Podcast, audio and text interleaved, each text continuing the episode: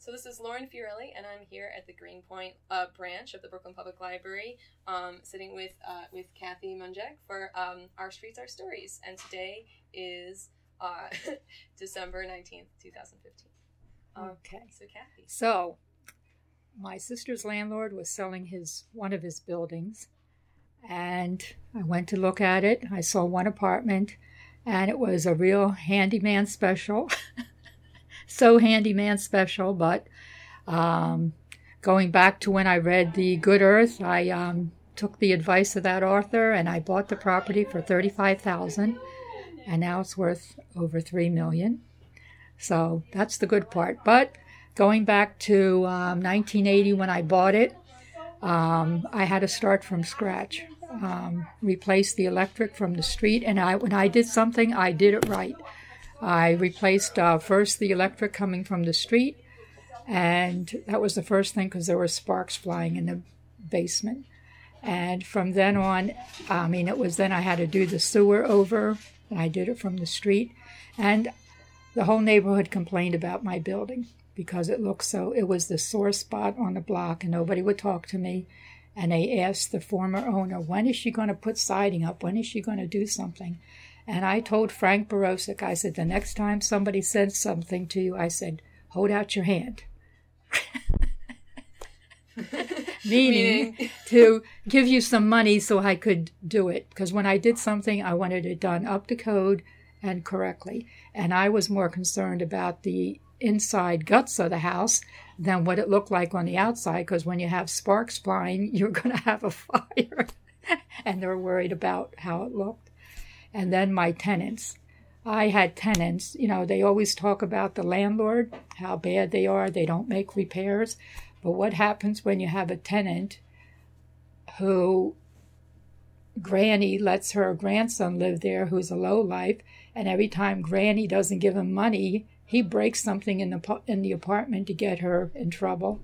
And I would always hire a, le- a carpenter, licensed carpenter, licensed plumber to fix whatever they broke.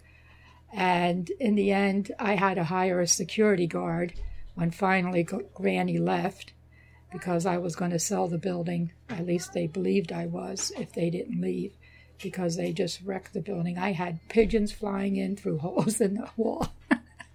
I had it was a real mess. How big was your building?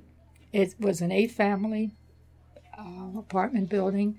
I don't know how they used to cram so many kids and people into these little apartments, but they did.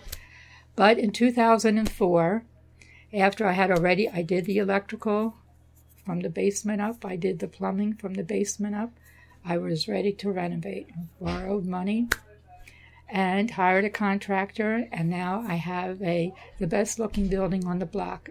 It has sprinkler system in the hallway. Nobody else does. And now they can look at the building and say, "Oh, it looks nice," but it also looks nice on the inside. And so you're still at the same building. I'm still at the same building. I would just wish I had another thirty-five thousand back then to buy a few more, but I didn't.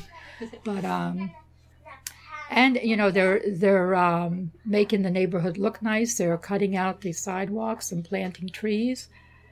But um, some people already had nice trees and nice flowers growing around, and they dug it up anyway.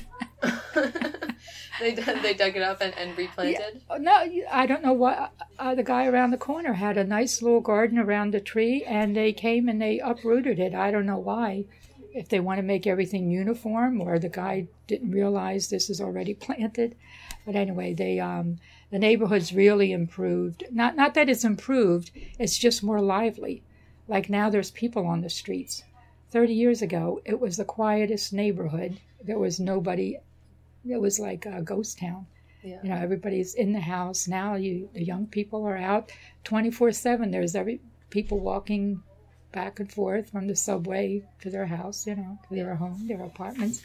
So that, in that respect, there's a lot more babies around and young young kids. So it was like a, a neighborhood going. I don't know if it was disappearing or going on a decline, but now it's like, it's like a nice place to be. How did you feel about the neighborhood when you first moved here? When I first moved here, I came from Delaware. So I came from places where you would walk barefoot and um, you didn't have to lock your door and you didn't have to lock your car.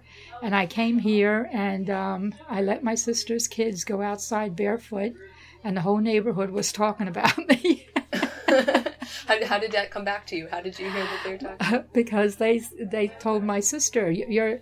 The kids were outside without any shoes on, and she comes upstairs. What do you? What happened? What did you do? you can't do that in New York. And uh, I said, I says, uh, what did I know? You know, I always used to walk barefoot in the yard and whatever out in the out in the farm country. so it was an adjustment for you. Yeah, and the other thing was I, I wasn't used to hanging clothes from the fire escape. Everybody had a clothesline. So to me, that was kind of odd too. You know, I'm, i used to hang, well, we had dryers um, to see clothes hanging outside. You drive, and all the clothes are hanging out for one, first, second, third, fourth story. yeah. And when they did um, a show, they had a car chase, the movie theater, and they asked everybody to take their clothes off the clothesline. Wait, where was why? Why did they do that? Where was the theater? How did that? No, no, they were um, shooting a car chase scene. Oh. So they were going down McGuinness and turning up Norman or one of the streets, and along McGuinness, they asked everybody to take their clothes off the line. that was uh, uh, that's things that I remember that were fu- you know funny. But um, when was that? Was that that that, that had to be um, well? Let's see. They start doing movies. Well, maybe they were always doing movies, but maybe um, ten years ago, fifteen years ago. Do you remember what the about. film was? No. I, I, it's hard to get from one of the workers what film they're shooting. That's true. They can be kind of secretive. Yeah. So they, know, you know, even recently, I would I would ask, and they would be like beat around the bush. So.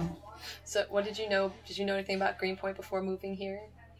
Well, I knew um, it was the garden capital of the world. That's what it's been called. I would see a sign here, uh, the garden capital of the world, Greenpoint. So I said there must have been some beautiful gardens in people's backyard, but from the street you can't see them. But once, it, uh, if you walk down, sometimes the streets you'll see um, bushes that are at least that are old, and so you know that back then, there, I mean, for, for a sign to say that, it had to be, you know, something special in people's backyard or in the parks. Maybe they had more parks. The other thing I found out. Um, I didn't realize for such a little neighborhood, I always thought it was Polish and Catholic.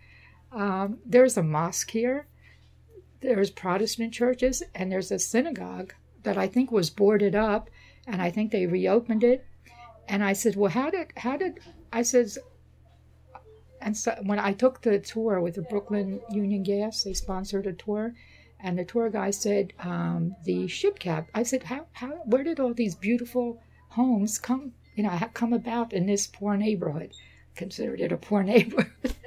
he said the ship captains, because the boats used to come here along the water, and the ship captains built their homes along the water here and built beautiful. There, there's some nice looking house. I don't know if you've been in some of the buildings here. I haven't seen the ones you're talking about. Oh my gosh, there some of them are gorgeous. You know, even um, downtown Brooklyn. I, the tour was all over here and um, Brooklyn, um, Bedford Stuyvesant. I said, wow. Oh, I have to tell you a story. We were going to Bedford Stuyvesant, and it was a Brooklyn Union, Union Gas, and we took a taxi because we didn't know what trains went there, or whatever. We told the driver where we were going. It was early in the morning. He was a nervous wreck. He took, when people hear Bedford Stuyvesant, they hear um, they're going to get mugged, killed, murdered. He didn't want to go there. He was so nervous driving there that I, I, I said, Oh my gosh, what are we getting ourselves into? And we took the tour there. He let us off, and um, I said, Oh my gosh. So we took the tour, and some of the homeowners, oh my gosh, if this neighborhood has some nice insides, oh my gosh, Bedford Stuyvesant is gorgeous, some of those homes. From the 1800s. I mean, gorgeous. Floor to ceiling, sliding mahogany doors. I mean, it was gorgeous. All original, everything.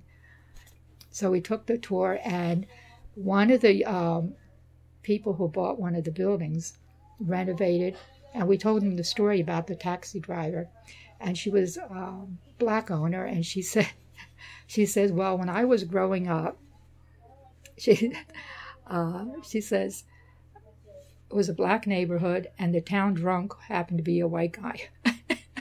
she says, every neighborhood has the good and the bad. I said, I don't know how they got such a bad reputation. So here the taxi driver was a nervous wreck just driving us there, and we were going to be walking around the neighborhood, but nothing happened. And um, people, you know, all you, need one bad apple. I was the bad apple on my block. And uh, at, when the former owner sold, they assumed another rotten apple was coming, you know, to own this building, collect the rents, and leave the building in, in disrepair. But I guess every neighborhood, every block has their bad apple. But um, I, I, was a maybe I they thought I was a rotten apple, but I turned out to be the golden apple. sure. So that's um that's my little story. So um, it was a long haul. You know, you have to um, save up your money and do this and hope you get the right contractor and keep an eye on the building. But um, it's a pretty nice neighborhood.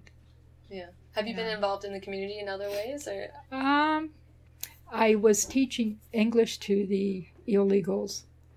Um, at the it was a Catholic church. They turned it into a community center on Java Street. So that was my contribution. I was teaching English. Yeah. So um, let's see, what else have I done here in the neighborhood? I, you know, since I wasn't always living here, you know, day to day basis, but um, um, I, you know, I do my. I help the neighbors, the senior citizens, shovel their sidewalk, and I'm a senior citizen, but I'm in good health, and some of them are 92 years old, two doors down from me, and she's outside shoveling. 92 years old. I told her, get in the house. I'm going to shovel for you. So I wanted to plant around these trees. I don't know if I would be allowed to, but I says, oh, you know, if they're just going to plant grass or whatever, I would join. And I love gardening. I love planting. Yeah. And uh, my backyard is a garden, and my front I fill with flowers and all kinds of bushes. And everybody stops, and I have to give them a story. so you're keeping up the the garden, the garden uh, city. Um, yeah. Oh my gosh, I, I would love to see some. I wish somebody would have a tour of the backyards here because I'm sure if some of the old timers still have the same gardens from way back when.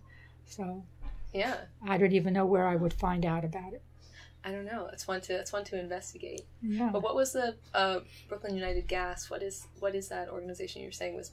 Um, they I the I don't know if they contribute money, but they they'll put up a sign. They're sponsoring a tour in different neighborhoods, and they did one here in Greenpoint, and they did the one in Bedford Stuyvesant. About when when did you do those? Um, that also was a good ten years ago. I don't know if they they've done it recently, but those are the best because people actually open up their homes for you to come in and walk around. Right, they let you inside. Yeah, I mean strangers. Um, they and I, I didn't hear of anybody having a problem, but that's, um, you know, you, you know, for for somebody to do that in New York, they have to be pretty. Um, I don't know what to, what to call them. you know, that's do, very unique. That's yeah, that they would um, open up their house to strangers. I mean, they don't stand there and watch you while you're looking at the architecture or the um, so but um and a lot of people would talk to you but it's you know i like new york. There's a good and a bad but um i was telling the other table about i never heard about new york uh, greenpoint on the news. Right. Lo and behold oh i hear greenpoint and oh there's a mugging you know because they have all the new construction and the people moving in and incomes higher so all the muggers are cutting it. The mugger was from the Bronx or somewhere. I said, why are they advertising that? I said, every mugger will be here in Greenpoint. That's what I was telling her. That was recent that they said that? Yeah, in the last year, last year and a half. I, I said, what else? To me, the radio, uh, sometimes they have to use common sense about what they put on the news. And the next thing I hear about Greenpoint, you know, they dug up all the streets to put in the sewer lines, the phone lines, whatever. So, of course, you're going to upset what lives under the street. And so they advertise on the news that Greenpoint is invaded with rats. every neighborhood has rats, but they had to put it on the news. All the good that's going on here, and the two bad things I had to hear about Right. Greenpoint on the news. What would you like to hear uh, about Greenpoint in the news Oh, instead? about all the, you know, how alive it is now. The children are here, and the young people are walking up and down the streets, going home, shopping, jogging in, in the park. The park used to be deserted. Oh, both both but McGoldrick and McCarren. Um, I took my son to McCarren when the pool was open, maybe uh, 35 years ago. Then it was closed because vandalism and the muggings and robberies or whatever, and the low lives. And um, now they reopened the park, and my gosh, I went walk down Bedford. It used to be ghost town. It's so alive. People, shops. I mean, everybody having a good time. I, I mean, you know, Yeah. it's so, you know. But now that I'm, I'm older, I says, but it's still, you know, it feels good to see your neighborhood. Not that it was a bad neighborhood before, but now, you know, there's it's alive. Yeah. So it's uh, I I was surprised about Lorimer, uh, especially Bedford Avenue. That was the like Muggers Row. Oh, when? Yeah. About about what time? Yeah, uh, ten years ago, fifteen years ago, you wouldn't walk down Bedford Avenue. Yeah. Yeah, you wouldn't come out alive. And now, um, I mean, there's still things happening. That's going to be a that's a given. But um, it's really a hundred percent turn. You know, 180 degree, 360 degree turnaround. I think for the better. You know, you like a quiet, but you you know, the quiet. I, I mean, in the sense that it, there's no trouble. I mean, you have um, kids getting drunk and stuff like that, but that's you know, but you know what? That isn't so bad either. I mean, if they're that that means at least there's something going on. You know, like uh, it's too too quiet. Uh, but the kids are having fun for the most part. They behave themselves, and you know, you hear people going home at night. Before you didn't hear a sound, six o'clock, and that was it. so um, that's my story. Do you plan to stay in Greenpoint?